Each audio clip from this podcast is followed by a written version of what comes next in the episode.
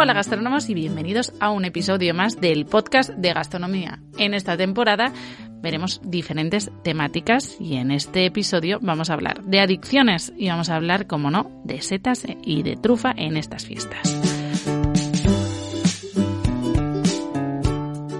Como siempre digo, pónganse las servilletas sobre las piernas porque empezamos. Recuerden que siempre me preguntan, cada 15 días tenemos un nuevo episodio. Así que nos vemos cada 15 días en Spotify, iBox, Apple Podcast y en definitiva todas las plataformas. Así que no me enrollo más y ahora sí, a comer. Hola gastrónomos y en este capítulo tenemos una visita muy especial, Marta García Maturana. Voy a decir antes de nada que me, acuerdo del apellido que de casi nadie, no, o sea, no me suelo acordar por la uva Maturana, o sea, tienes un apellido precioso. Ay, gracias. Gracias Marta por acompañarme. Eh, Marta es psicóloga, experta en adicciones y precisamente de eso vamos a hablar hoy. Bueno, gracias. Gracias por invitarme encantada más. Maturana, uvas y hoy vamos a hablar de... temas sí, relacionados. Sí, hilado. Bueno, aquí ya sabes que hablamos vamos hilando con el apellido. de todo, de todo hablamos en este podcast. Y precisamente eh, nos conocemos gracias al podcast de Queremos Ayudarte, más y más. Vamos a dejar la descripción en, en eh, perdón, el link a, ese episodio en la descripción del podcast.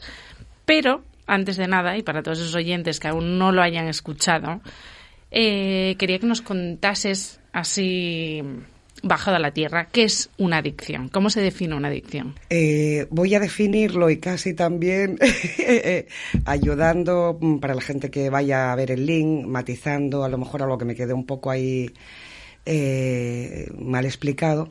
La adicción es una enfermedad, es una enfermedad crónica, es una enfermedad física y psicoemocional.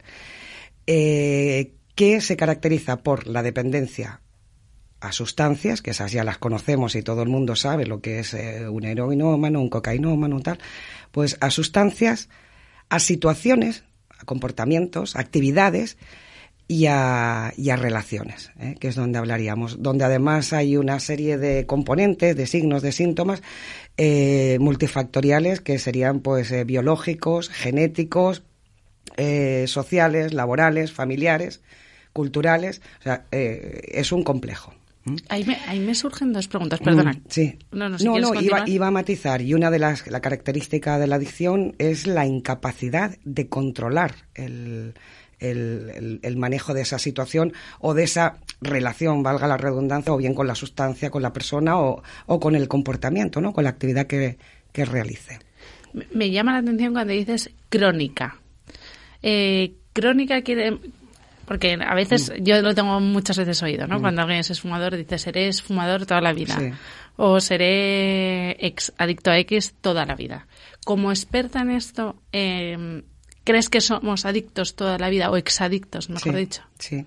La, la adicción no se cura, remite. Puedes dejar de serlo y estar toda la vida sin volver a probar el alcohol, sin volver a fumar, eh, sin eh, habiendo resuelto pues la relación eh, patológica con la comida o con pues con una persona, una, la adicción al amor que hablaremos pero el hecho de ya haber pasado la barrera ya te convierte en un adicto como otra cualquier otra persona no una persona puede tener controlado no sé pues el asma o la diabetes o, pero eso va a estar ahí ya. Aparte de los si es verdad que el, las neuronas, eh, cada vez se sabe más que hay plasticidad, que se puede recuperar, pero ya hay daños a veces irreversibles y, ya hay situaciones donde el cerebro, hablábamos el otro día, recuerda, ya, mm, de hecho por eso hablábamos de las recaídas, ¿te acuerdas? No, no iniciamos un consumo, sino lo retomamos donde lo habíamos dejado. Entonces, remite, no se cura. Y hablas de transmisión, o sea, tiene un componente genético. Sí, sí, sí. Ahí hay dentro de los factores eh, que influyen, hay, mira, siempre nos planteábamos o explicábamos, eh, o a veces en, las charlas que damos o en las reuniones que tenemos, tú piensas, por ejemplo, ¿por qué? Eh, voy a inventar, porque ahora la verdad que no me acuerdo muy bien de la, de la cifra. El 70% de las personas jóvenes prueban los porros, beben alcohol. solo se engancha un 30%. Eh, ¿Por qué o qué es lo que ocurre? Aparte, si en un mismo contexto, en una misma situación, en un, el componente genético es importante, se llega a hablar incluso de un 40, 40 y tantos por ciento, ¿no? Pasa como con otras enfermedades, con el cáncer también. Hay una predisposición genética y determinadas personas si la tienen. Eh, es como si ya estuviera escrito en nuestro ADN, ¿no? En nuestro... Y sí. Y en concreto hoy que vamos a hablar de una adicción que es porque claro, tú ves otras y es relativamente difícil no caer si no te expones a, mm. digamos, a, al detonador, ¿no? por ejemplo, la cocaína. Evitas ambientes donde haya cocaína, en la heroína evitas ambientes donde haya heroína, pero en el caso de el amor o en el caso de la comida, que son mm. algo que a priori podrían beneficiarnos, eso entiendo que hace más compleja la adicción casi que a un estupefaciente, ¿no? Mm. Eh, complejo es siempre, y complejo es todo, y cualquier adicción es, es compleja. En el caso del, por ejemplo, que decíamos, la adicción a la comida, tú no puedes dejar de comer, eh, porque de hecho bueno, es algo básico para, para vivir. Eh, complejo ya desde la infancia. Yo creo que hablábamos el otro día y además ponías tú muy bien el ejemplo de el niño está llorando y le das una galletita. Bueno, yo eh, tengo unos conocidos que nos reíamos, me llamaron eh, como amiga, no como no como especial, no como eh, psicóloga o que trabajaba con edición, porque se les había ocurrido a la abuela la genial idea de cuando se le caía al niño el chupete se lo mojaron en azúcar. No, ¿cómo se llama este? El dulce de leche, no, el otro, el, leche, condensada madre mía. Bueno, bien, el niño se calla síndrome de abstinencia, por decirlo de alguna forma psicológica. Lloraba, berreaba, irritable, o sea, lo que no había hecho, o sea, que era, eh, claro, se había activado el síndrome, el, mecanismo de recompensa, el niño me imagino ahí, dopamina, qué placer, qué... Bueno, una pero unas perretas que no te imaginas, ¿no? Se retiró y no pasa nada. Eh, ¿Por qué íbamos con eso? ¿Cuál es la dificultad? Que estamos con ello desde que, desde que nacemos. Eh, hablábamos de componentes genéticos que los hay. Eh, culturales, familiares, las familias donde el niño, y, ahora ya se entiende de otra forma, pero eh, sobre todo mi generación, el niño gordito era el niño sano, rollizo, que coma, que... Con lo cual son todos esos factores los que todavía lo hacen mucho más difícil. ¿Por qué? Porque hemos crecido con ello, ¿no? Eh, aparte de lo genético, lo biológico, en la misma familia.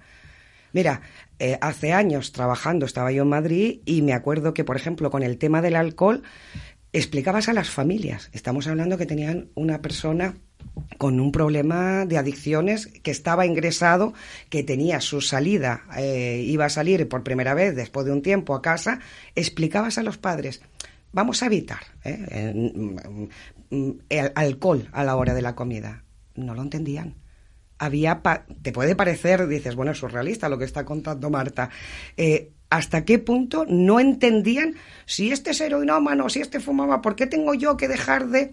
Esos mismos patrones son los que, que hemos aprendido y mamado eh, desde pequeños, son los que a veces también hacen mucho más difícil el, el, salir o el resolver este tema de adicción. Ningún padre se le ocurre eh, fumar un porro o darle un porro o comprar eh, cocaína cuando su hijo ha, tenido un proceso de rehabilitación el alcohol es complejo. el alcohol está muy aceptado. en, las fiestas van a llegar ahora las navidades.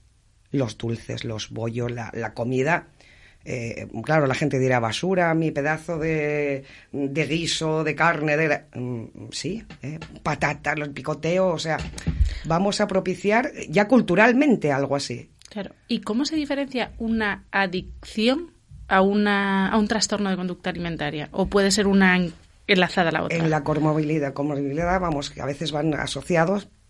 Eh, de hecho, en el tema de las adicciones muchas veces hablamos de patología dual y se dan dos, dos situaciones ¿eh? de, trastornos.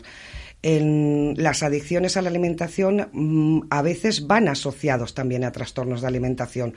Una persona adicta a la comida, eh, come compulsivamente, eh, tiene problemas de obesidad, puede desencadenar una anorexia porque es sentimiento de culpa, porque quiere controlar el sobrepeso, o sea, van muy asociados. A veces hay mm, un límite, por eso es muy importante luego el diagnóstico en el momento que te llega esa persona a consulta, diferenciarlo, ¿no? El, Pero a veces van unidos. El, una, una, lo mismo que puede ir unido a una depresión, a una ansiedad, eh, a un trastorno bipolar, eh, lo hay también a, a, los trastornos de alimentación, claro. Es el jugar, es esa independiente, claro, no, no estamos explicando ahora los trastornos de alimentación, ¿eh? pero va unido a ese tipo de relación que se tiene con, con la comida.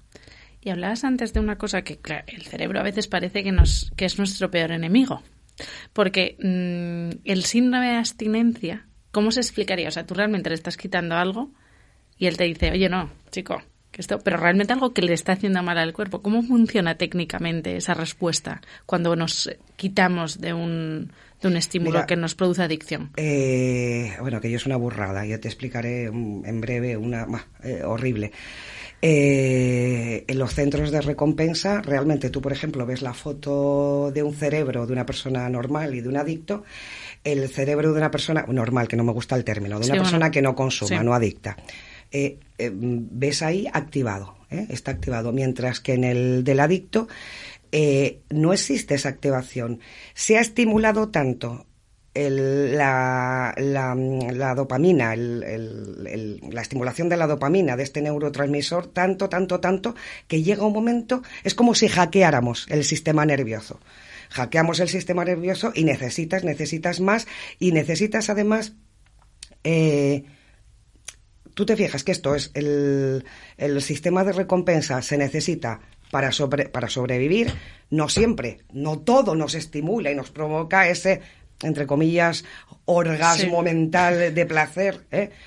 Eh, la sustancia es lo que provoca y es lo único que te va a dar ese placer. Si todo el resto eh, en, el, en el sistema nervioso central, todo lo hemos anulado con el consumo, eh, nada nos produce placer. En el momento que quitamos lo único que realmente te lo produce, que es eh, la droga, la sustancia, eh, esa relación, ese alimento, brotas. De hecho, desintoxicar a una y ya no solamente por lo fisiológico que existe pero bueno eso hay medicación restauras el equilibrio porque en una adicción se mm, altera la estructura cerebral, los mecanismos, la fisiología, eso con una medicación lo vas a poder controlar.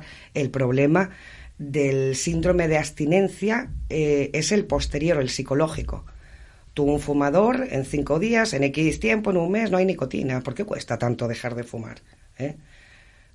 Por aquello que yo interpreto, que además eh, eh, cómo yo sustituyo y me autoengaño y pienso que ese cigarrillo me va a aliviar, me va a resolver el problema con mi pareja, con mi hijo, con mis padres en el trabajo. Eso es lo complicado del síndrome de abstinencia, pero el, psicológico, que le digo yo de alguna forma, ¿no? Esa, esa necesidad o ese deseo de consumir. No sé si te respondí. Perfectamente. Y en esto, claro, es que es difícil, en el caso de la te contaba yo lo del síndrome de abstinencia. Me acuerdo hace años, yo eso no lo volví, eh, colaboré, pero bueno, años, eh, probablemente. Eh, mm, me acuerdo que una temporada que se pusieron de moda las desintoxicaciones ultra rápidas. Era un cóctel, mm, yo lo vi tres veces en una clínica determinada. dije, bueno, yo no participo. Me parecía, sinceramente, no sé si algún profesional o alguien me escuchará, bueno, y no está de acuerdo, yo voy a explicar el por qué. cuando hablábamos del eh, la desintoxicación ultra rápida, aparte de que mm, pagaban un dineral, era meter toda la medicación en un día, toda la medicación de la desintoxicación en un día, aquello provocaba eh, un síndrome de abstinencia, ya te hablo físico, físico brutal, ¿eh? las personas, sobre todo además, curiosamente, los que tenían dinero podían pagar ese tratamiento, etcétera, y pensaban que daba igual daba igual, o sea, lo pasaban mal, se les provocaba un síndrome de abstinencia a lo burro, a lo burro, vómitos, temblores, sudoración, alucinación, o sea, aquello era brutal. Dices, se va a morir esta persona aquí. Y no se resolvía nada, porque independientemente, aunque la sustancia no estuviera y tal, el sistema nervioso, las conexiones, aquello, la estructura cerebral que implica todo, ya estaba dañado y demás, y luego estaba la parte psicológica ¿eh? de interpretación y lo que yo esperaba y lo que yo necesitaba conseguir. Cuando una persona deja de consumir o de tener relación con esa situación, persona eh, eh, adictiva, mm, tiene un vacío, el vacío existencial tan grande que no va a haber nada que le llene. Ahí voy. Eh, ¿Cómo sería la forma correcta o la que empleáis actualmente tras dejar de ponerte a un adictivo, ¿no? Un producto adictivo, una sensación adictiva, una relación. Aumentar factores de protección y evitar situaciones de riesgo.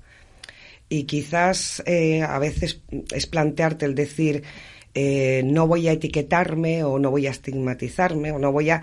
Mm, no soy un adicto, no soy un... No, soy una persona, he tenido, soy Marta, he tenido un problema eh, con, X, con la X sustancias o con la comida y demás, y es debido, es el autoconocimiento, y es debido a que yo, por medio de esas sustancias, esa relación, cubría una carencia.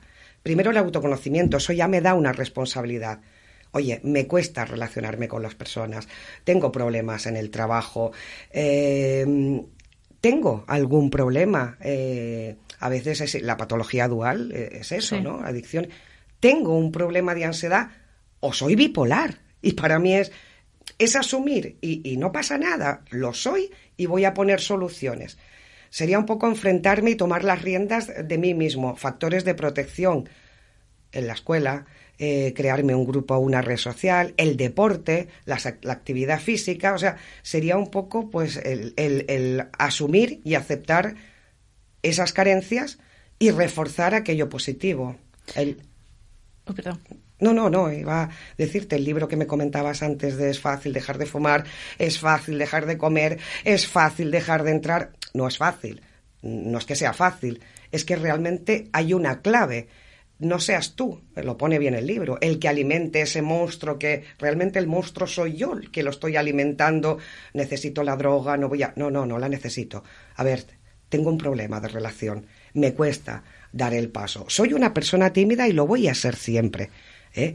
Bueno, pues qué estrategias o qué recursos eh, necesito yo trabajar para poder afrontar y no irme a la vía rápida de eh, me fumo un cigarro antes de entrar a la entrevista de trabajo. No pasa nada, lo llevo preparado y van por ahí los tiros, ¿no? Y está, se me van viniendo a la mente preguntas, se me voy quedando como con ganas de, de, de, preguntártelas y se me van solapando. En el caso, de, por ejemplo, de la adicción a, a la comida, bueno, incluso con el alcoholismo, hay un problema, que es que en España está tan aceptado que tú, por ejemplo, a día de hoy, tú sales, un día bebes agua y la respuesta cuando tienes una edad es que estás embarazada o el que no beba, pues que tuviste resaca ayer o lo que sea y como que está casi mejor visto beber que no beber. Mm. Y creo que también un problema muy grande que pasa con otras cosas de la sociedad está en que quizás se mm, informa al que ya tiene la adicción, pero no la gente de alrededor, como decías antes, esa familia ¿no? que ofrece el alcohol a alguien. Yo creo que casi te, te, eres como el raro, te obligan. Tú un día sales y no bebes vino. Y eres el raro, el eres, Pero bébete una copa de vino, hombre, que al final te acabas yendo una copa de vino ya porque se calle la gente, ¿no? Pues que ahí estaríamos hablando ya, pues, de ya no solamente lo importante, la intervención o los planes de atención al adicto, atención al toxicómano, atención al ludópata. Eh, eh, sería ya una prevención partiendo de la escuela, en las familias, en el, ámbito comunitario, o sea, a todos los niveles un, tema de prevención. Pasa en los colegios, o sea, está muy bien, por, supuesto, enseñar las matemáticas está muy bien, eh, está muy bien, em, pero estaría muy bien enseñarles a comer sano, eh, enseñarles a relacionarse con los compañeros, enseñar, ofrecer alternativas. Cuanto más recursos tengamos a nuestro alcance, a todos los niveles de relación, estamos haciendo prevención. Habrá momentos difíciles. Eh, eh, todos vamos a pasar y hemos pasado en la vida por momentos difíciles, la muerte de un familiar, eh, una separación traumática. bueno, la vida es eso, ¿no? cuantos más recursos tenga yo para, lo mismo que la aceptación o el entender eh, bueno, pues otras situaciones eh, que pueden ser factores de riesgo, la adolescencia. Mira, el otro día leía yo eh, un reportaje, no me acuerdo quién era, qué profesional decía, estamos pidiendo mucho la conciliación familiar para los niños pequeños y tal. pero no lo pedimos para los adolescentes cuando a lo mejor es la edad de más riesgo y a lo mejor al pequeño te lo cuida la abuela, la guardería, está durmiendo, está jugando, pero tu adolescente que está solo, que está perdido, eh, que no ha tenido límites, que además em, eh, su cerebro tampoco está formado eh, y cómo le van a incidir las sustancias o ese tipo de relaciones, que además no va a la guardería, sino que su guardería es Internet, donde está viendo vídeos de porno, donde las relaciones son, donde la estética es una determinada. Nadie mejor que tú, ¿no? Para, para resolver esta duda, que es estamos en una época en la que tenemos acceso por demás, porque antiguamente mmm, mis padres, por ejemplo, años 50 y pico, finales, principios de los 60, cuando nacías tenías acceso a cuatro TVOs, eh, luego ya llega la tele y ves, veías estos canales. Hoy en día, con TikTok, un niño puede descubrir desde mmm, X famoso que fuma un porro y lo sube, hasta, como bien decías, contenido sexual, Mm, ¿Esto está afectando a que se incremente el número de adicciones o de adictos, mejor dicho? Está incrementando la problemática de salud mental en general y la salud mental o una mm, inadecuada salud mental o manejo de la salud mental es un factor de riesgo muy potente para, para las adicciones. Es, uno de los, es, es un factor de riesgo principal. ¿eh? Hablamos de que sea multifactorial. Eh, dices, eh, cuanto antes se hablaba sobre todo, bueno, pues la pobreza, no hay carencias, no hay. Oh, no, no, es que todos, en cualquier nivel. Y a lo mejor ese niño que lo tiene todo, que está solo en casa, estoy inventando, o sea, y exagerando, Sí, o sea, yo está solo en casa y, y está conectado a las redes y está. eh, además tiene acceso, o sea, yo, por ejemplo.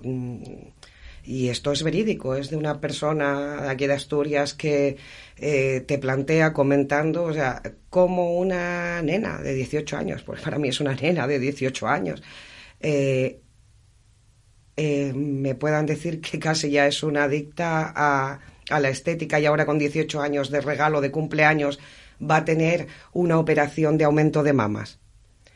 Eh, y posteriormente se va a y se ha inyectado los labios y se ha puesto que yo no tenía ni idea que te echabas eh, votos, me parece que es en la planta de los pies para aguantar los tacones, o sea, eh, Eso no de qué, claro, de qué, de qué estamos hablando, o sea, qué estamos favoreciendo, si es que además Ojo, yo no estoy hablando ni, ni estoy cuestionando quien quiera eh, hacer una intervención estética, estéticas, yo eso no, no, vamos, no lo estoy Sí. cuestionando. Estoy hablando de la falta de control y de qué es lo que pasa. Yo a lo mejor con mis años, oye, quiero pues levantarme los pechos porque realmente, bueno, pero...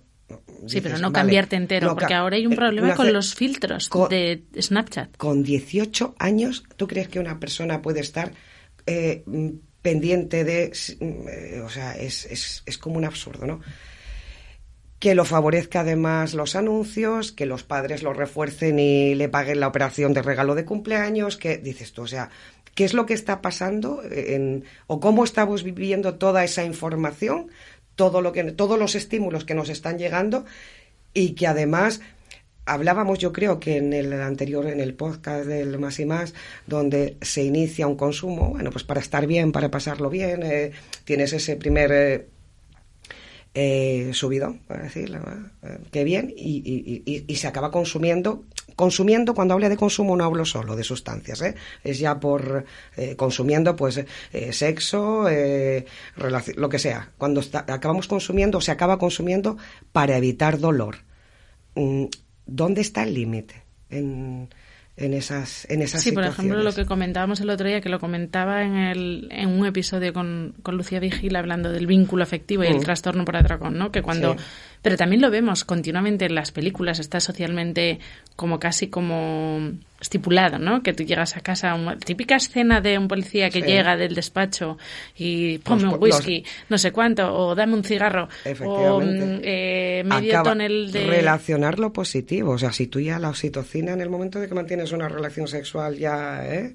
el sistema límbico oxitocina subidón el placer Había una frase ¿Eh? que se la atribuyen a, no sabes saben si a Napoleón Bonaparte o a Churchill, que es eh, el champagne, en la victoria lo necesito y en la derrota me lo merezco. Que es tal cual. Tal, sí. cual Sí, somos. sí, sí, o sea, sí, lo mismo. Pero que en las estoy jodido, películas. brindo, que estoy bien, en las brindo. películas relaciona policía donus. En las películas, sexo, echar un cigarro. Sí. ¿Eh? Relacionamos placer, echar un cigarro. Depresión, la madre y la hija donde o las amigas el tazón del helado de chocolate para calmar las penas. El, somos felices porque vamos a brindar. Mm, eh, todo así.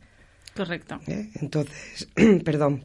Estoy con algo de catarro y se me, se me va la voz. Esto como es natural, como la vida se misma, me va la voz. cuando quieras. Pero, y el tema es que, claro, es que es es complejo en un país en el que todo se celebra.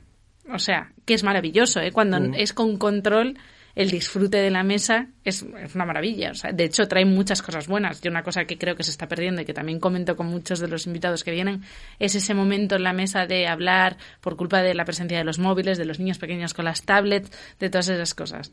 Pero cuando nos encontramos, porque entiendo que alguno de los oyentes eh, pues se encontrará con, ahí va, pues tengo este problema, o esta persona que conozco tiene este problema. ¿Cuáles son los, mmm, digamos, los red flags que está ahora de moda decir, esas banderas rojas que nos hacen dar cuenta de que una persona que tenemos al lado o nosotros mismos tenemos un problema? No controlo, no tengo la sensación de control. La comida, por ejemplo, si hablamos de la comida, me controla a mí. Después de comer compulsivamente, ¿eh? me siento culpable. Yo en el fondo algo me está diciendo pasa con las relaciones. ¿eh? Hay algo que te dice que no va bien. O sea, me siento culpable. Mm, veo que además eh, empieza a interferir en las otras áreas de mi vida.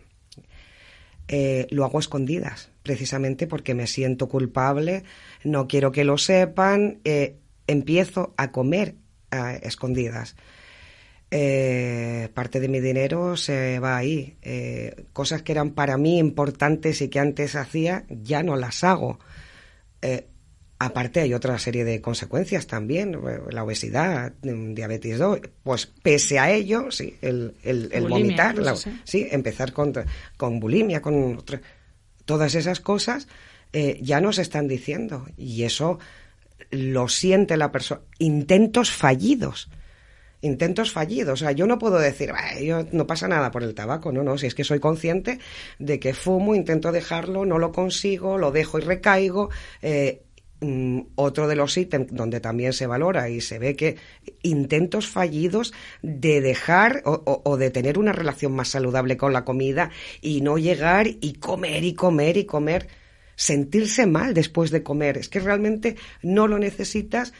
Eh, psicológicamente sí, tienes esa necesidad imperiosa de comer, pero es que fisiológica y biológicamente no puedes más, o sea, estás lleno. Sí. Si es que realmente, ¿qué es lo que está pasando? ¿no? Estamos hablando ya de hambre emocional. En esta temporada, como que lo estoy centrando parte de las entrevistas, voy alternando, ¿no? Pero muchas son precisamente de enlazar la salud mental y la alimentación, que van completamente relacionadas, y por ende la gastronomía, porque no concibo la gastronomía sin enlazar la nutrición y por tanto la salud mental, ¿no?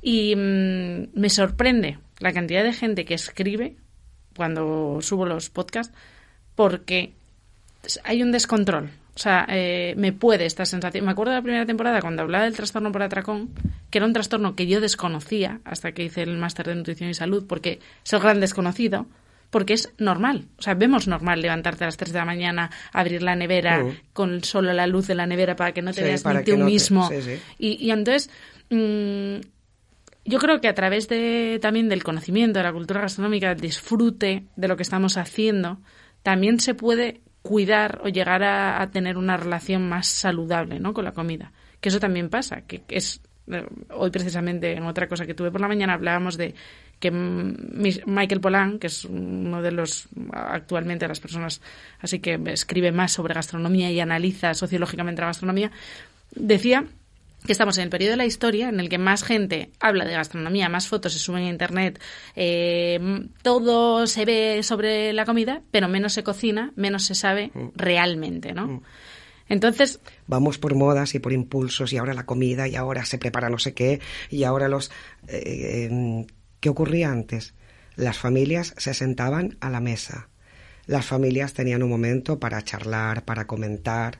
Los niños explicaban y había un vínculo saludable con los padres. Los padres ponían esos límites a los hijos. Y había que comer esto porque era lo que había. Eh, había un tiempo de preparación y de conocer y de. Eh, mucho avance, mucho, estamos perdiendo. Yo creo que esto va a pasar como con la, mm. con la agricultura, ¿no? Que mm. estamos volviendo a hacer lo que hacían nuestros abuelos, pues vamos a tener que volver a... Sí, sí. ¿eh? Y hay veces, tengo que dietas, ¿por qué fallan a veces las dietas o por qué te genera ansiedad? Yo a lo mejor, mira, por ejemplo, hablando con compañeras y demás, eh, van a la clínica, eh, se, sobrepeso, se ponen el balón, porque el, el balón, bueno, ojo, el balón es una herramienta, va a ayudar, mm, te vas, vas a sentirse saciado, ¿vale? El balón no va a hacerte, a ver, bien entendido, ¿eh? no te va a hacer nada, no va a hacer que tú adelgaces, porque la gente es como si pensara que se le pone un tapón y ya coma lo que come no me entra más. Acabas acostumbrándote y comes más, o incluso te, te sientes mal o te provoca algún efecto secundario. Si no partes de cero y aprendes a comer, si además no lo llevas, no lo complementas con actividad física, si además no intentas resolver curiosamente, cada persona que va, hay una puesta de balón, poco que hurgues, ¿eh? ansiedad, problemas en la pareja, eh, temas de depresión, bueno, depresión sería otro punto que a veces no estaría aconsejado y demás, pero bueno, eh, mm, todo eso es lo que hay que trabajar, no exclusivamente el balón en sí, sino todo aquello es multifactorial, como todas las adicciones. ¿eh? y, la adherencia a la dieta además está completamente relacionada con la salud mental. Como te pille en un mal momento es casi imposible. Totalmente. Puedes adelgazar, pero es que vas a volver. Eh, o sea, o engordar, pero vamos. Pero incluso con las dietas, ¿no? El, eh, creo que lo mencionabas tú, me parece que era la otra vez con el tema de las ratas, el experimento de las ratas, el azúcar y demás, y creo que era en ese, bueno, se ha hecho más, donde se ve que la restricción forzada del azúcar y demás es lo que más te va a provocar yo, por ejemplo, estas dietas que dices, hay 50.000 dietas y pesas y tal. Esa misma situación de pesar, de restringir, de es lo que te está generando más ansiedad por comerlo y que nos gusta lo prohibido. y nos gusta por desgracia el cerebro es cabrón ya que es, ya que es mi podcast puedo decir palabrotas. Sí, cuando tú tienes la sensación de que te están privando de algo más lo quieres. Más lo quieres con lo cual es más fácil de lo que pensamos, pero muy difícil. ¿Por qué? Porque además es como si eh, esperaras, lo decías tú bien la otra vez también, ¿no? Eh, ¿Por qué es más fácil tomarme una pastilla a decir asumir y cojo yo las riendas de la situación que tengo? Ojo, todo esto también va de aceptación. Hay personas que aunque coman sano, aunque coman bien, tienen una constitución fuerte, a lo mejor nunca van a ser esa modelo eh, que bueno, no pasa nada. La cuestión es estar saludables, que la comida no te controle a ti, que no tengas sufrimiento porque sabes que estás comiendo de más y esa situación a ti te está, te puede, te ha apartado de la familia, te lleva problemas, bueno, ya físicos ni hablo, estos casos que ves de personas que, llevan tres años sin salir de casa y ya tienen que ingresarlos y los sale, o sea, que salen en prensa y lo novedoso es la situación de que tuvieron que abrir una ventana y sacar a este joven que ese no es el problema. en otro berenjenal que no quiero abrir. No, que mejor es no. Ese, ese, esa bomba que ahora no puedes ni comentar, que es la gordofobia en las redes sociales. Que ahí hay... Lo voy a dejar ahí, que los oyentes busquen información. Que eso ya sería telita marinera. Telita marinera. Porque hay veces que el principal debate, yo no entro a poner mi opinión, porque además es que como, como te puede caer aquí la del pulpo en un segundo, es que hay gente que dice que el mm, Body Positive nace con la intención de normalizar toda clase de cuerpos, ya sea pues mm, gente que le han tenido que amputar un brazo, como gente que tiene una constitución, como decíamos, más ancha, como el que es bajito, como el que es ultra mega alto, ¿no? El problema es que hay que a veces se pone como en, en tela de juicio si estamos hablando de normalizar en ocasiones situaciones que ya rozan pues adicciones, pues en el caso de la comida o tal. Claro, ahí parte el debate de cómo lo sabes, simplemente estás juzgando porque tiene un sobrepeso o simplemente estás juzgando porque está muy delgada y la asocias a...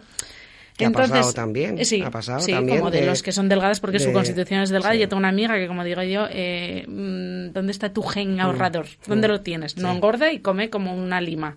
Pues eso también existe. Pero ahora hay ese debate que queda ahí de estamos haciendo, bueno, hubo un, hay un, una pequeña disputa con Tania Yasser, hay una modelo, no recuerdo qué les había pasado. Y eso también es para coger convites, pero mm. lo dejamos ahí ese tema. el del, el del la hablando, hablando de las, de las redes sociales y demás, eh, eh, aparte de lo que pueden ser los trastornos de alimentación, que los hubo siempre y tal, ahora como que con toda esa información, con lo que yo hago, con la cantidad de, entre comillas, expertos en salud y nutrición, que alucino, digo, esta gente, qué peligroso es la información que te está dando el youtuber o TikToker de no sé qué, esta gente que está viendo, que están teniendo realmente problemas de salud cuando ni siquiera son conscientes porque no hay una adicción como tal de la comida donde, donde además comen la ortorexia. O sea, comida saludable, chiquillo, que te estás quitando y no estás comiendo cosas saludables, la leche, eh, la carne, que nadie está diciendo que no haya que comer carne, eh, mm, eh, eh, todos los mm, proteínas, hidratos de carbono, o sea, todo.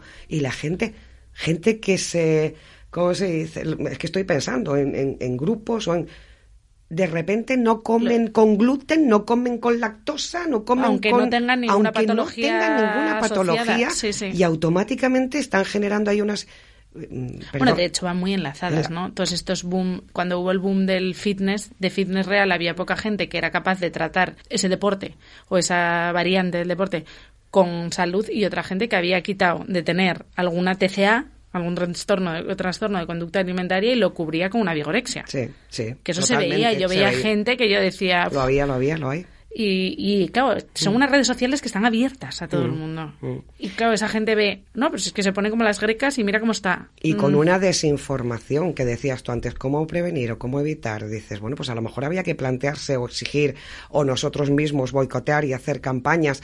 Nadie anuncia eh, por la tele la, a la eh, cocaína y lo bien que me encuentro con la coca y lo... Bueno, y y por qué si lo permitimos con determinados comportamientos o determinadas situaciones, ¿no? y sobre eh, todo de personas que no están preparadas capacitadas para ello o formadas, porque por ejemplo ha habido un boom, tú como psicóloga lo verás, ha habido un boom de coach, coach mmm, ¿Detrás qué formación tienes? Porque claro, yo conozco coaches eh, que son psicólogos, que se dedican al tema de la empresa o que se dedican a un tema específico dentro de la psicología, pero tienen una formación o de sociología. Sí, pero es que ves coach nutricional y dices tú, pero, ¿pero qué has estudiado? Eh, eh, no sé, curso, es como, bueno, claro, ahí sería otro debate más de las pseudociencias y la tal. Yo, por ejemplo, sí estoy de acuerdo. Amigos médicos, médicos que puedan tener alguna formación, bueno, pues en tema de complementos o algunas hierbas que puedan ser o infusiones, o... me parece muy bien. Hay una formación, saben de lo que están hablando pero que de repente aparezca, eh, yo sé un caso, bueno, igual me desvío, un caso sangrante ahora de una señora eh, con una infección de orina eh, terrible, llama a la de turno, que no sé qué curso y casi se muere. No tomes antibióticos porque el antibiótico... ¿Cómo que no tomes antibiótico? Si es lo que necesitas en este momento. Otra cosa es como complemento. Sí, la prevención, o una persona con una formación determinada que te diga, pues mira, este tipo de infección no es tan pues alta para como. Lo mismo está pasando con estas. Y con la salud mental. Con la salud, y con la salud mental, a mí me da pánico me me da pánico porque sí lo veo, a veces sí me preguntan, a veces... Eh, eh, está bien dar información o charlar, como estamos ahora comentando, porque con lo que hablamos ahora tampoco vamos a resolver la vida, ni vamos a hacer una terapia. Dar visibilidad como mucho, y, aprender yo y enterarme que me encanta. Dar visibilidad, pero está viendo libros, está viendo, mm, sobre todo, yo por ejemplo, mis hijos, ¿sabe? mira mamá, me comente, digo, madre, qué horror, ¿no? Donde además se dibuja una forma de, es que mm, salud mental todavía te encuentras peor porque no llego, yo no siento, yo no afronto, pero ¿qué afrontar? Si a lo mejor eres tímido, y eres tímido, forma parte de, tu personalidad y lo vas a ser toda la vida. Pero como sé que soy tímida, pues yo necesito a lo mejor potenciar más porque yo soy muy buena en esto y esto es lo que me va a ayudar a mí. Y, punto. Y hay gente que le gusta estar sola y disfruta de su soledad. Chapo, no pasa nada siempre y cuando a ti no te dificulte o no te cause alguna, algún problema o ya te limite para... Pero, o sea... Eh, sí, yo a veces es que me sale cada cosa en, en Instagram y en mm. Reels de y bueno y luego otros youtubers que, que precisamente frivolizan con eso y se ríen no de cursos de ligar, cosas no sé cuánto, de gente que dices tú, pero este, ¿con quién empato? ¿no? Y unas cosas oyes y lees que dices, madre mía, esa gente tiene acceso a esos adolescentes que, como bien decíamos, pues se encuentran en el colegio donde se encuentren, porque, como decíamos antes, mm, conciliación entre comillas y que están más solos o pues por, por H por B no, no tienen en ese momento compañía y es su información de cabecera. Y eso da miedo. Cuando eso está bien que se sepa, se conozca, pero por profesionales. Claro. Bien sea los profesores en los colegios que han de estar formados, los pediatras cuando va el niño, eh, los padres, si no hay profesionales de la salud, eh, eh, psicólogos o médicos, o, pero a mí me horroriza a veces, bueno, a mis hijos, a ver qué estáis viendo, o me comentan, o mira mamá que y estás oyendo hablar de situaciones y de conceptos que realmente no los están entendiendo porque te hablan de asertividad, de empatía, de mm, empatía no es que tú vayas a comprar porros con tu novio porque lo entiendas. Eso no, es empatía. ¿eh? No es que tú entiendas que pobre lo está pasando. No, eso no es empatía. ¿Eh? Asertividad no es que le des un guantazo al otro y te plantes como las de Sálvame de Luz defendiendo como la otra que yo por Andreita mato. Que, claro, o sea... Encima qué ejemplos tenemos en la historia de la televisión Efectivamente, pero... Y qué peligro utilizar y normalizar conceptos que ya no es el concepto en sí. El concepto miras internet y lo pone, sino el aprender, reconocerlos y manejarlos. Y para eso hace falta una... Pasa como con los médicos tú oyes y es que a veces me hace gracia porque todo el mundo, tómate esto, quieres un ibuprofeno, abren el bolso y te ofrecen. No, no, si tengo algo ya iré al médico. Sí, sí, ¿Eh? sí. Eh, ya, ya me recetará o ya verá lo que estoy haciendo, porque a lo mejor es perjudicial. Tiene que ser un profesional el que haga el diagnóstico y el que aporte la solución o diga qué pautas dar. No es lo mismo algo vírico que algo bacteriano. ¿Por qué tienes que estar tomando? Bueno, o sea, y, volviendo a lo de, la no formación en las redes, eh, te das cuenta que es que, como bien decíamos, yo creo que llegará un punto, por supuesto, en, el que hará falta tener un tipo de formación para hablar sobre determinado mm, tema, porque tú entras en, en YouTube, volviendo al tema de las adiciones a la comida, y ves cómo te explican dietas que si no tienes una patología X o si no tienes una determinada situación, porque como bien se dice de toda la vida, la nutrición es algo muy personal, según cómo tengas en ese momento tu cuadro, o sea, tus analíticas y todo, y ves cómo te explica una persona que suelen empezar diciendo esto me ha funcionado a mí, pero te lo suelto por si acaso, entonces claro, en un momento dado, si tú no tienes la capacidad de ver si esa persona te puede servir como buena información o no, pues te lo acabas creyendo. Eh, dietas, pues mm, una dieta cetogénica sin saber hacerla bien y sin saber cómo se encuentra el paciente, unas cosas así, ves barbaridades. que esas dietas en determinadas ocasiones son buenas y mm. hechas bien pueden ser buenas para un momento X, pero no para una persona que está viendo el vídeo desde X parte del mundo que nada tiene que ver con tu cuadro. A esa chica igual o a ese chico igual le ha funcionado, pero a otra persona puedes crearle incluso una patología derivada, mental o física. Mm como la esta, ¿cómo se llama? Ahora no me sale, la mm, eh, que dejas de comer, ventanas para comer y ventanas para... El ayuno intermitente. El ayuno intermitente, que no me salía. Eh, mm, comentándolo y discutiéndolo, incluso con a mí, ¿qué opina? ¿Qué opina? ¿Cómo que qué opino? No, es que voy a dejar de comer y voy a comer, pero, pero ¿qué es lo que vas a comer? ¿Qué vas a hacer el resto de...? Que no digo que no funcione o funcione. No, no, el ayuno intermitente está, demostrado que con el pico de glucemia y todo eso funciona, pero, pero con un profesional. ¿Y cómo es el paciente? Porque alguien le puede generar el efecto contrario. Efectivamente. Y generarte unas necesidades que luego se pillan un atracón del copón. Sí, sí. Y eso se ve. Sí y se ve. Y tú como experta en adiciones lo verás. hay que tener mucho cuidado. Pero quizás por eso, porque estamos en una era en la que tenemos, como decía Polan, mucha información mucho hablamos de gastronomía, pero de gestionar. Demasiada. Demasiada. Pero mira, yo creo que nos está pasando como con los niños pequeños o con tantos estímulos. Yo me acuerdo antes, bueno, eh, dos canales, la uno y la dos. Y, la familia junta veía la calabaza esta, vamos todos a ver la... El 1, 2, 3. El 1, 2, 3, punto no sabes qué ver ahora en televisión.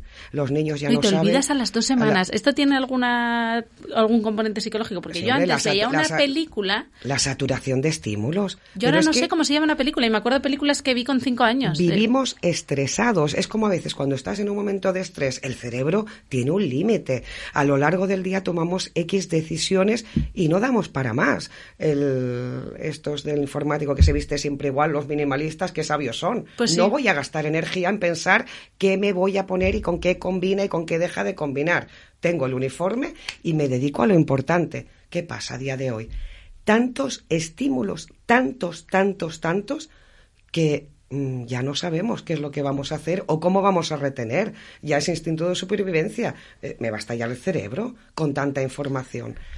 Y con la comida pasa lo mismo. Platos, platos, platos, platos. El otro día una charla que estuve de una nutricionista y hablaba pues del plato de Harvard, que bueno, plato sí, el, eh, plato saludable. El plato saludable, eh, las verduras, las frutas, hidratos de carbono y tal. decía, no hace falta a veces esos tan rocambolesco de tal. No, perdona, si como arroz y la lechuga todos los días y el arroz y otro día pasta y otro día pollo y otro día el filete y, y un huevo cuatro cosas, pero que sea, y los frutos ir combinándolos.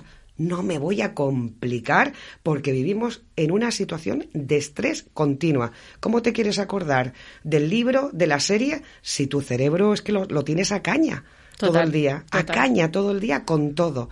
Y luego la necesidad de estar al día.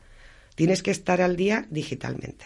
Tienes que estar al día de lo que se habla. Tienes que estar al día de la moda porque hoy llevo estos pantalones que me los compré pata ancha, pero es que la temporada que viene, ahora que se van a llevar pitillos, ya no estoy a la moda.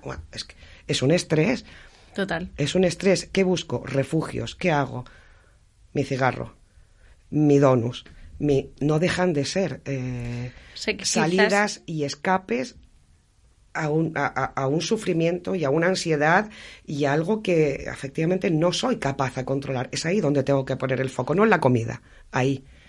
¿Crees que se... Esto casi es darte una bola de cristal, pero ¿crees que se adaptará el cerebro del ser humano a esta forma de vida o a este estilo de vida o que volveremos casi por obligación porque no va a quedar otra a cómo vivían nuestros abuelos, padres, en mi caso, eh, quizás de una forma más austera, vamos a ponerlo entre comillas, de información, pero más tranquila en cuanto, porque realmente hoy tenemos acceso a muchísimo más, entre comilleo, bienestar, pero es el momento en la historia en el que más problemas mentales tenemos. Mm. En parte yo creo también porque se diagnostican, pero en parte también porque por eh, la falta de tiempo.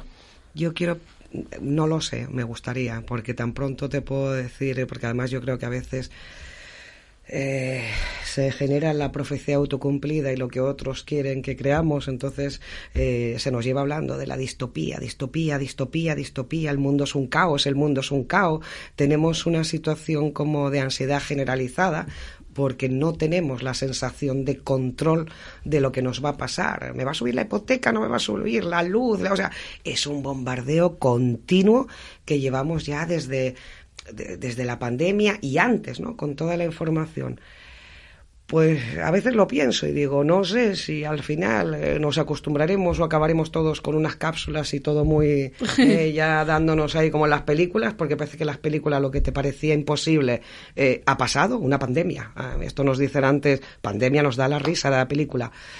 O realmente romperemos y vamos a tener que volver a lo básico. O sea, es que todo tiene un límite y va mucho más rápido todos estos avances que la propia evolución nuestra. O sea, por mucho que lleguemos a, es que no llegamos a tiempo. Lo que estábamos diciendo antes, que yo creo que vamos a tener que volver al, al principio a esa Game Boy que le duraba la batería lo que duras en las pilas, a no estar hiperconectados todo el rato, que hay gente a la que no ves en dos meses y no pasa nada, que no tienes por qué escribirle todos los días por el WhatsApp, a estar continuamente haciendo fotos a la comida, que está paradójico que yo lo diga, pero bueno, yo cuando estoy trabajando, pero cuando no estoy trabajando, la gente me dice, jo, en tu Instagram personal no subes nada, y digo, porque es cuando me lo estoy pasando genial, y como no estoy trabajando, que disfruto mi trabajo, pero cuando no estoy trabajando a mí lo que me encanta es no tener fotos.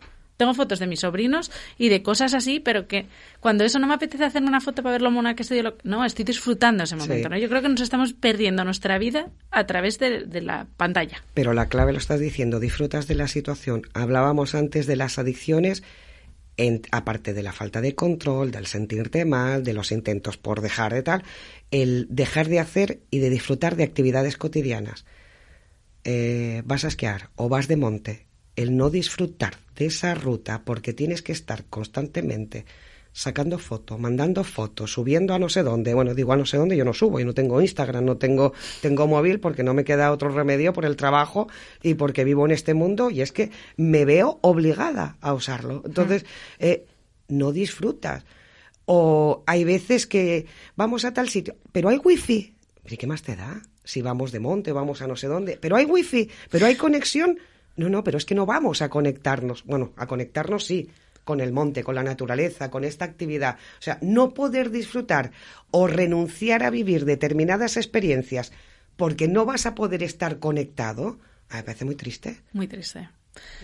Vamos a darle un tinte positivo al, al, podcast, porque yo creo que es que cuando nos ponemos a analizar esto te das cuenta de que hay que... Yo animo a los oyentes a que se analicen. Lo que decía antes cuando se nos cortó la mesa de mezclas. Yo llego a un punto en el que me di cuenta de que perdí el control o sea, no perdía el control, pero que me angustiaba no tener el teléfono a mano por si alguien me había escrito el trabajo, por si había cualquier... No era de... porque hay otra gente que le da porque la salud de los que tiene al lado. No, lo mío era de trabajo. Llegaba un punto en el que yo recibo tantos WhatsApps al día de trabajo, tantos mails, tantas cosas, que una hora sin el teléfono a mí me parecía que se iba a caer el mundo. Real. O sea, yo ahora ya conseguí dormir con el móvil fuera de la habitación y, lo hago encantada de la vida. De hecho, mis autorregalos son cuando puedo y hay un fin de semana que no viajo, lo que sea, eh, no tener móvil y feliz de la vida. Pero también es verdad que es complicado porque, como bien decíamos, y entiendo que la edición al móvil será exponencial, ¿no? Sí, sí. Bueno, de hecho ya lleva años. Hay ya hay centros especializados de internamiento donde van los chavales. Bueno, vi yo hace tecnológico. Eh, sí, sí, desconectados, no pueden llevar móviles que aprendan a relacionarse, no saben, que aprendan a esperar. Hablábamos el otro día de esa capacidad de autocontrol que la pierdes con las adicciones, pero si ya partimos de unos factores de personalidad, de unos no valores, que, que ya van a, ya son factores de riesgo, van a precipitar. O sea, las adicciones te dan una recompensa inmediata, ilusoria, pero inmediata. Pero es que si ya todos vivimos en esa situación de la inmediatez, quiero hablar con no sé quién y te llamo y lo hablábamos el otro día, o sea, te manda, oye, que te manda un WhatsApp, oye, contest, ya, pero es que si estoy trabajando y no te puedo contestar, o, no, quiero, contestarte, que tengo derecho a la desconexión. Yo eso a veces a mis hijos, que bueno, aquí yo no sé si es adicción o interés. ¿eh? Mamá, mamá, eh, mm, contesto cuando quiero o cuando puedo y punto. Claro, eh, todas estas cosas que estamos hablando tú y yo también requieren de que, de, de, de una autoestima más o menos saludable, porque si no contesto me va a dejar de querer, si no contesto no me van a llamar, si no contesto no me van a invitar. Pues si no te invitan y no te llaman, se pierden ellos. ¿eh? tu compañía. o sea, es el dar prioridades y poner las cosas en su sitio.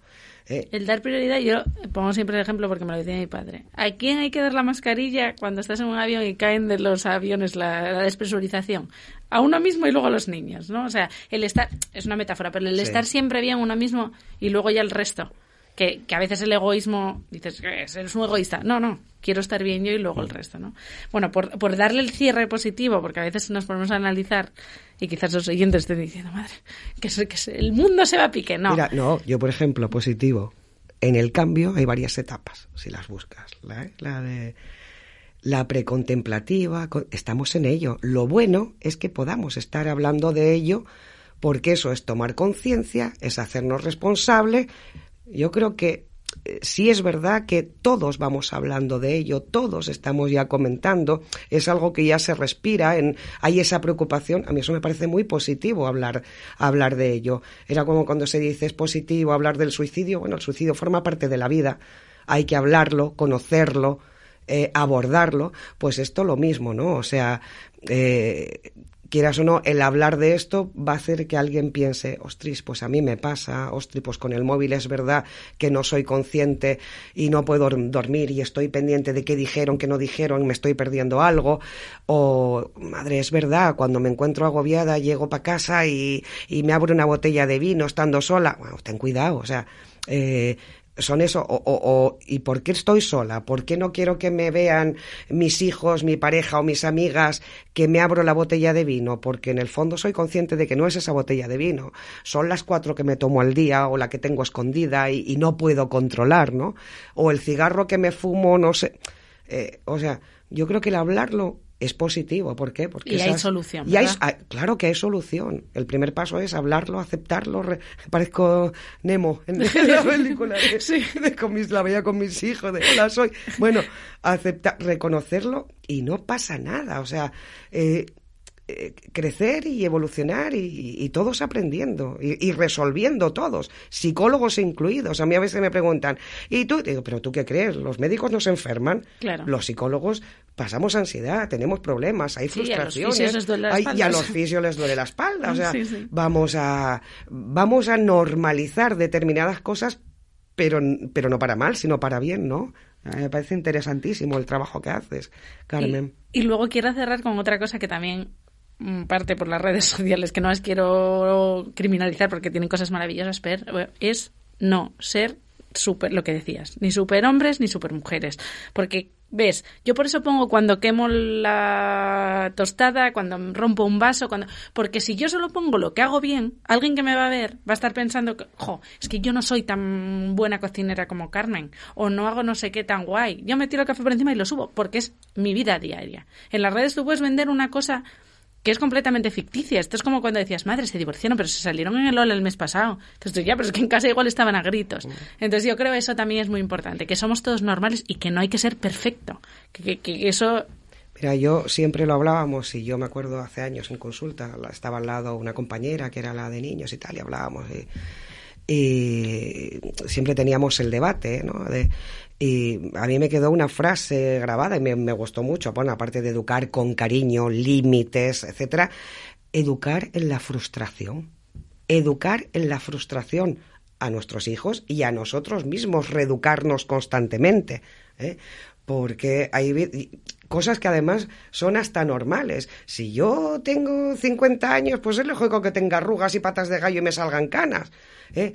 Que sale la otra ahí con 70, que tiene un cuerpazo increíble, que no, no, perdona, tiene filtros. Aprender a ser críticos y aceptar y ver la realidad como es. Total. ¿Eh? y aceptar esos fallos. Pues, y, hay gente que, que, igual tiene pues unas piernas maravillosas y yo mido unos 60, pero como mi madre me decía de pequeña, pues igual le los pies o tiene halitosis, ¿sabes? Todos tenemos algo, mm. otro va a envidiar otra cosa que tenemos y que nosotros no estamos viendo. Y pedir ayuda cuando veamos que no podemos. Exacto. Eh, cuando hablábamos antes de eh, adquirir recursos que refuercen aquellos positivos y demás, recursos también es pedir ayuda.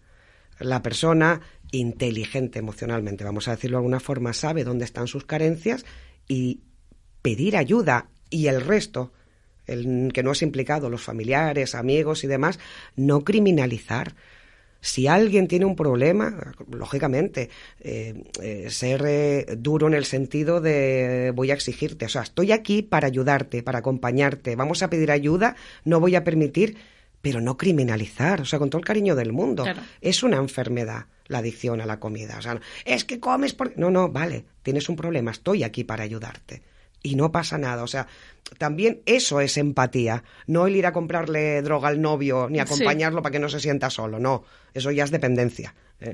Eh, mm, decirlo, hablar, mantenerte firme, pues lo mismo que los padres con los hijos en la educación, una educación saludable, con límites y en la frustración ya sé que quieres meter el dedo del enchufe, pero no lo vas a meter. es una forma de decir. Sí, no, no, pero, bien, un ejemplo eh, pero, claro, si eso lo tenemos tan claro, ¿por qué otras cosas no? Mm. Pues la verdad es que Marta, nos daría para estar ocho horas. Yo la verdad que cada vez que te sientas aquí, la última vez de con lo de queremos ayudarte, me pasó lo mismo. Y estaríamos otro tanto, porque además es que es tan interesante. Y vamos hilando temas, no, no, no, yo, es que somos un peligro, Podríamos grabar una temporada única.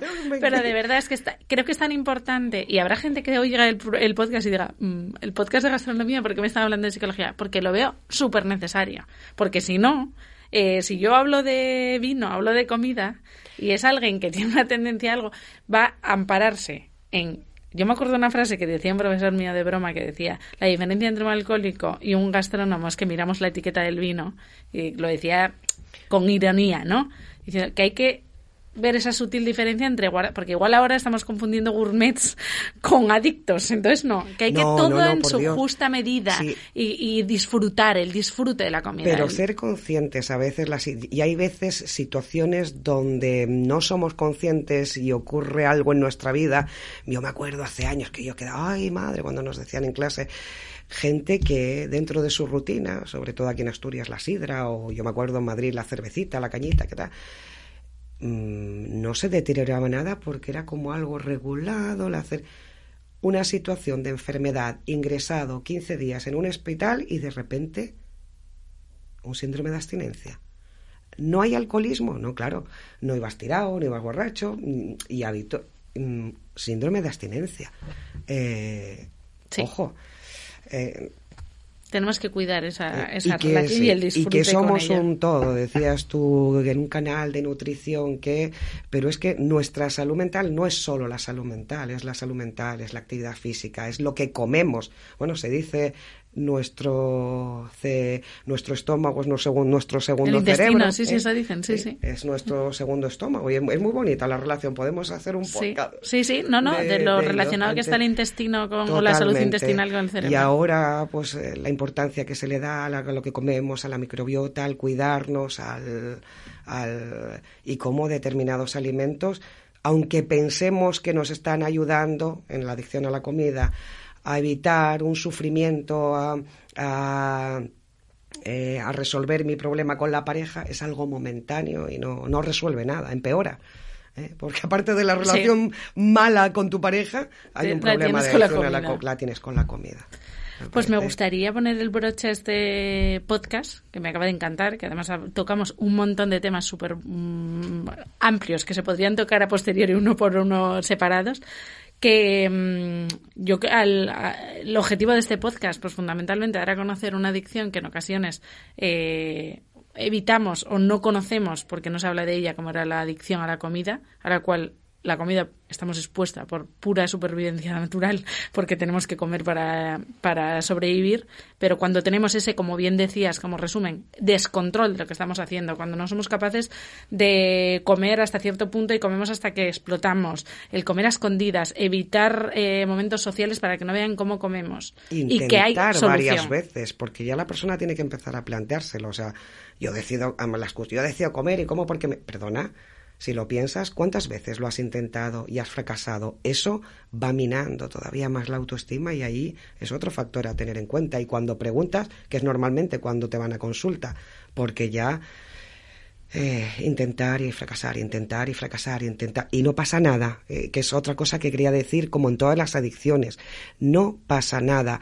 Cada intento es un pasito más para el éxito, de verdad.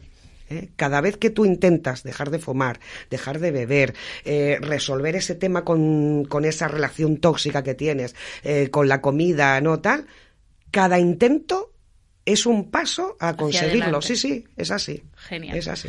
Pues animo a los oyentes a que, en el caso de que lo vean necesario, recurran a un profesional, y cuando no también, porque yo digo que estamos muy, están muy subestimados los psicólogos en España y los profesionales de la salud mental. Y ahora te voy a hacer una encerrona que le hago a todos los invitados del podcast de gastronomía. Y es una canción con la que quieres que se acabe esta intervención tuya maravillosa en el podcast una canción que te guste, una canción que hayas escuchado hoy, una canción que te recuerde a lo que sea. Eclipse de amor. Eclipse de amor, maravillosa. Aquí me, han pedido de todo. ¿eh? genial. Pues Javi ya está buscando por ahí Eclipse de amor. Y, de verdad, Marta, gracias por la labor que haces. Eh, dejaré en el link de la descripción algún link o algo, porque aunque Marta sea outsider, para que sepáis un poco más de ella. Y de verdad, gracias por el conocimiento, por compartirlo con esa sencillez. No, y, a ti que se hace ameno y, y, lo haces no, no, podríamos estar aquí 12 horas. Las dos. Sí, sí, de verdad. además es que son temas apasionantes. Apasionantes porque es, la vida misma, porque todos estamos ahí y todos lo padecemos, o nosotros, o un familiar. Eh, y bueno, que, que, tire la piedra el. ¿Cómo es? Que, el que, esté libre de pecado, que tire la piedra. Eh, Pero bueno, mira, ahí que ya va sonando Eclipse por detrás, decir que al final lo importante es darse cuenta, lo importante es que hay solución y lo importante es que gracias a Dios estamos hablando más de salud mental cada día y que pues eso nos ayudará a recuperar la situación, ¿no? Muchas gracias Marta de verdad por haber vuelto. A ti, gracias.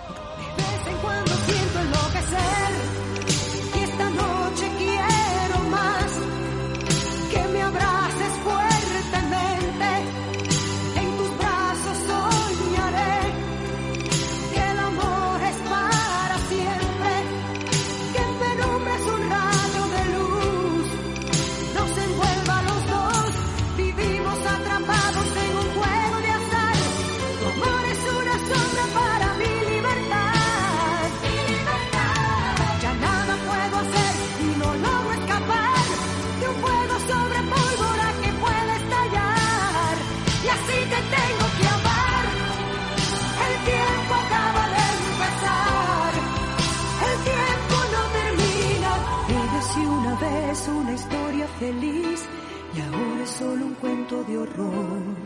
Y cambiamos de sección y en este caso tenemos que dar de nuevo las gracias a Laumon, que es nuestro mecenas y quien hace posible esta temporada. Y gracias precisamente a Laumon contamos con la visita de Salvador Trabalón. Salvador Trabalón es cocinero corporativo de Laumon y antes de que nos devuelva el saludo, quiero que le conozcáis un poquito mejor. Se define como apasionado de la cocina y del producto del territorio, usando la tradición sin rechazar los tiempos actuales. Tercera generación de cocineros, lleva 15 años en una cocina y formado en la Escuela de Hostelería de Lleida.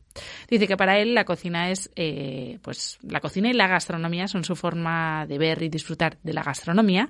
Aprendió a cocinar en el Bulli, el Celler de Can Roca, San Pau de Carmen Ruscalleda, Mas Pau, Nerúa, Ferreruela Cuina de la Terra, Hotel El Castel de Ciutat Relais Chateau. O sea, eh, por favor, Salvador, eh, o tienes 100 años o cuéntanos cómo has podido hacer esto.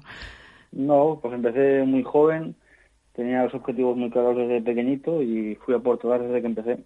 Quiero, quiero que me cuentes un poco, tercera generación de cocineros. O sea, lo llevas en la sangre. Sí, bueno, nací en una cocina, como que, que dice, eh, aprendí de mi abuela, de mi padre, que es que me enseñaron todas las bases. Y hoy en día somos la tercera, a ver si algún día viene la cuarta, pero de momento soy la tercera. Pues eh, apunta maneras o no apunta maneras tu descendencia. Sí, lo intentaremos. Pues seguramente, si te ve, estoy seguro de que, de que acabará continuando y tendremos una cuarta generación. Se acercan las fiestas, o más bien se acercan, no, las tenemos a, la vuelta de la esquina y mm, queremos hablar, pues precisamente gracias a Laumon, que es gracias a quien te he conocido y quien hace posible este podcast, eh, pues cómo no vamos a hablar de lo que mejor se les da, de las setas, de la trufa, de cómo emplearlas y en estas fiestas sorprender a todo aquel que se siente en nuestra mesa. Espero que los oyentes hayan cenado, eh, estén en el coche y hayan comido o en la situación en la que les encontremos cuando escuchen este episodio, porque entiendo que nos vas a hacer salivar. Pero cuéntanos un poco ideas, danos mm, inspiración para ponernos manos a la obra. Sí, lo primero de todo es lo más importante es disfrutar de, la familia y dedicarle un día como mucho a la cocina y luego aprovechar lo que es la mesa. Todo lo importante es dedicarle un buen espacio en la cocina y luego a disfrutarlo. Tenemos la reina de, todos los hongos ahora en, Navidades, que es la trufa, que es la, gran reina del bosque y se puede hacer mil maneras. La podemos usar en carpacho para como entrante aromatizada con un poquito de aceite, sal y pimienta la podemos usar en guisos, rayada. Una cosa que a mí me gusta hacer mucho en Navidad en mi casa es hacer la escudella, no que la sopa típica está eh, catalana, pues cada región tendrá su, su, sopa o cocido típico y entonces me gusta lamear un poquito de trufa para aromatizar y potenciar muchísimo los aromas y gustos y realzar los, eh, los, los aromas me gusta hacer en, rellenos, por ejemplo, poner entre la piel de los pavos y de los pollos unas láminas de trufa. Qué buena idea. mucho, mucho sabor y mucha y mucho aroma y, un producto noble como el pavo, como el pollo o pintadas, pues nos da una potencia que es que es bárbara, ¿no? Luego, pues si tenemos, si, si en otoño hemos sido previsores, si hemos hecho escabeches o conservas con las setas, también es muy muy buena época para usar y hacer ensaladas con las setas con un poquito de foie, con un poquito de, la vinagreta de la conserva, eso nos da muchísimas posibilidades. Luego también podemos hacer carpachos con boletus, que eso es maravilloso. Si tenemos un poquito de piel de trufa o, ralladura de trufa, la, podemos conservar en aceite. Y una cosa que me gusta mucho hacer en, en el restaurante es unas, un carpacho de hongos. Luego lo alineamos con un poquito de sal y pimienta y un poquito de aceite de trufa. Y todo esto es maravilloso, la verdad. Y Salvador, eh, porque seguramente yo ahora mismo estoy que, me apetecerían todos y cada uno de los platos que has dicho, pero muchas veces cuando nos encontramos en la cocina nos da miedo. Y la trufa yo creo que es un elemento que a mucha gente le da miedo porque no sabe cómo emplearla. Dinos un poco unos trucos de cómo conservarla, mm, algo que hayas ido aprendiendo a lo largo de este gran bagaje que nos has ido explicando, que es como, para ti quizás sea obvio, pero para el que se enfrente por primera vez a la trufa en casa, pues eh, no lo sea. Esos consejos que, que, te gustaría hace tiempo que te hubieran dado, que has ido aprendiendo a lo largo de, esta, de esta trayectoria. Sí, el mayor miedo que, que, siempre veo con la gente con la trufa es, es el precio, ¿no? Es un precio bastante elevado y costoso pero claro, la, trufa tiene un aroma y un sabor tan potente que necesitas muy cantidades muy, muy pequeñas. Entonces, si realmente hacemos un escandallo, hacemos números, veremos que lo que necesitamos es algo que nos podemos permitir para un día de fiesta mayor o para, para Navidad sin ningún tipo de problema. Entonces, delante de este tipo de productos que son tan costosos y tan y tan elegantes, lo, importante es aprovecharlo todo, ¿no? Como si fuese un cerdo, que se aprovecha hasta los andares. Entonces, lo que sí que recomiendo es, pues si, si, si hay gente que la pela, la pela que le aconsejo pues o guardarle un poquito de armañac o el licor y luego tendremos un licor pues con aroma de trufa como bien he dicho antes eh, todo lo que son peladuras y brisuras en mi casa las guardamos en un pote de aceite de girasol y hacemos una maceración y luego tenemos un aceite natural de, de trufa por ejemplo. De girasol fíjate. Sí sí sí porque el aroma es más, más neutro entonces absorbe mucho mejor los olores claro. Sí luego también es si queremos potenciar mucho más el sabor de la trufa es es muy muy muy bueno que el sabor se se transmite en elementos grasos no con mantequilla con aceites absorbe la grasa absorbe mucho más el aroma y nos da la sensación de que tenemos eh, mucho más sabor del que, del que sí ya es. También hay los pequeños trucos de si nos podemos permitir poca trufa fresca. Por ejemplo el lamon hay distintos eh, derivados de la trufa que nos pueden hacer la función, pero con mucho menos el desembolso económico, ¿no? Como la brisura, la peladura de trufa, y luego ya, pues, si tenemos el día especial y nos lo podemos permitir, rayada por encima. Y a mí personalmente me gusta darle un poquito de temperatura, porque así desprende muchísimo más el aroma. Y mm, las setas, que también mencionabas y que también tienen maravillosas Laumont, a veces nos da miedo el cómo limpiarlas. Es como eh, usar agua, no agua. Eh, cuéntanos un poco eso, que también es otra pregunta recurrente. Sí, yo para eso soy muy muy radical y en el restaurante y en la AMON, como, como lo he hecho siempre, es lo más importante es eh, limpiarla antes de consumirla, ¿no? porque al final es un hongo. el hongo, si, si, absorbe humedad, adelantamos lo que es, o sea, cortamos su tiempo de, vida útil. Y para mí el mejor consejo es limpiarlo al momento antes de consumir. Un trapo húmedo, quitar bien de, tierra y de, animales o lo que tenga. Sobre todo los, los, hago siempre por la mitad, porque como son eh, hongos que vienen del campo, pues pueden tener, a veces pasa muy poco, pero puede tener algún, animal de compañía y, tener mucho cuidado y no tener miedo al final. Sobre todo, lo más peligroso es la conservación, tener claro que son hongos, son productos que, tienen vida y que al final en nuestra nevera tienen un tiempo de vida útil que no podemos esperar que eso nos dure todo el tiempo. ¿Cómo recomiendas eh, guardarlos en la nevera? Yo como me gusta guardar la nevera es en, en bandejas que, que, transpiren el aire por debajo y con un trapo húmedo por encima, para conservar así la humedad y ayudar que, que, el aire circule y intentar alargar un poquito más su tiempo útil. Maravilloso. Pues eh, yo que estoy salivando, mm, si tuvieras que quedarte con una receta de todas las que has hecho, puede ser con trufa o con seta, eh, ¿con cuál te quedarías? Y si nos tienes el detallazo, ya que va a ser Navidad, de regalárnosla.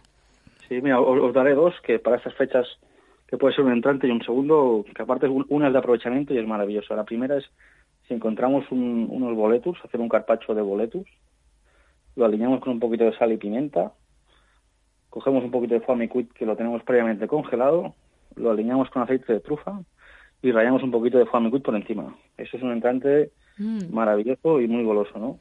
Y luego otro que me encanta es, pues, eh, si hacemos cocidos o hacemos eh, carnes de carnes de olla, como decimos aquí en Cataluña, o platos así contundentes de Navidad. Como una fabada aquí en Asturias, ¿no? O una fabada, pues todo, todo con pan y todo lo que nos sobra al día siguiente, lo que hago yo lo trituro, trituro la parte sólida con el líquido del, cocido y hago una crema, y tenemos una crema pues de fabada o de cubo de cocido.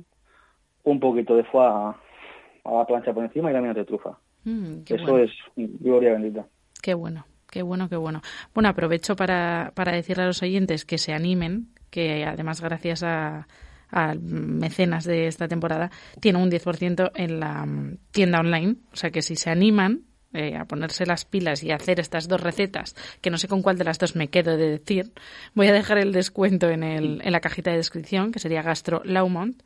Y además eh, hay tienda online para mm, gente a pie, como digo yo, pero también para profesionales. Eh, me parece una comodidad porque el poder escoger en internet lo que quieres y tener setas eh, sabiendo las temporadas, etcétera, me parece maravilloso. De hecho, una de las cosas que tú decías era usar el producto de nuestro territorio en su mejor época del año, ¿no? Que eso es una suerte. Por otra parte, la lo tiene, yo soy consumidor, aparte de trabajar con ellos, soy consumidor como restaurante y lo hace muy fácil. Lo que te mandan precios diarios, estás actualizado con ellos 24-7, te lo hace muy fácil y es muy rápido. Aparte te lo envían por Segur, Segur frío y es, no tengo nunca ningún problema y estoy encantadísimo con eso. Pues a mí, como se me han puesto los dientes largos, estoy salivando, eh, he cometido el error de hacer la entrevista de este podcast a las seis y media, eh, habiendo comido hace un par de horas, eh, creo que voy a tener que hacer un pedido. Así que, bueno, Salvador, de verdad, gracias por tu tiempo. Eh, te deseo de todo corazón que esa cuarta generación eh, siga siendo cocinero porque seguramente serás capaz de, transmitir esa, esa pasión que, nos has podido transmitir hoy a, tanto a mí como a los oyentes. Y cuéntanos un poco tu restaurante para que si alguien eh, se va a Lleida, eh, te visite. Sí, tenemos un restaurante muy pequeñito en Lleida, de ocho mesas. Se llama Restaurante Saroa y hacemos una cocina de tradicional con productos de la tierra, defendiendo mucho la estacionalidad, el producto de mercado y intentando siempre que el producto sea el mejor en su mejor momento óptimo, intentando hacer que Lleida salga un poquito en el mapa gastronómico. Eso es todo. Genial. Pues lo dicho, muchísimas gracias Salvador y te tengo que hacer una encerrona. Por delante, ¿eh? Eh, necesito que me digas una canción que te guste mucho, que te recuerde a las setas, que te recuerde al seguir de Can Roca o a esa cuarta generación de cocinero que viene para cerrar esta, esta sección.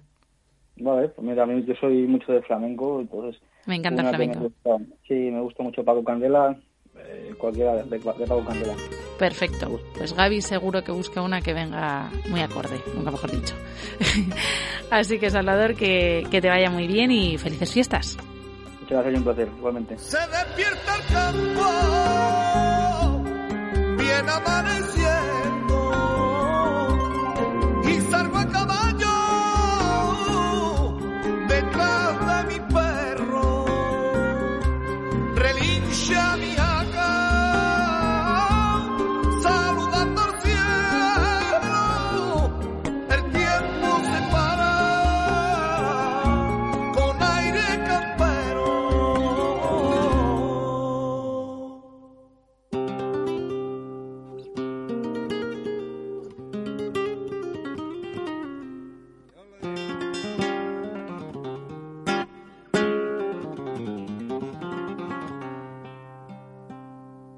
a caballo lo cruzao.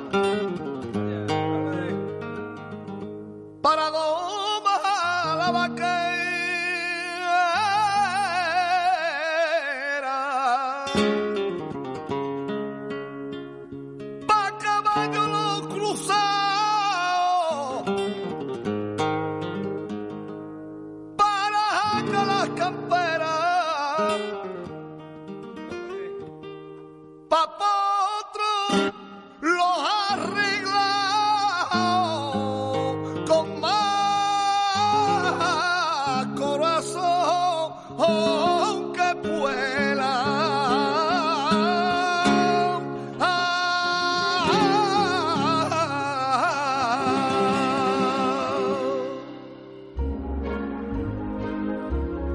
encuentra en ningún sitio. Montura como la mía. La ha hecho mi gran amigo, como su abuelo la hacía. Viral de Coria del Río, pueblo de Andalucía.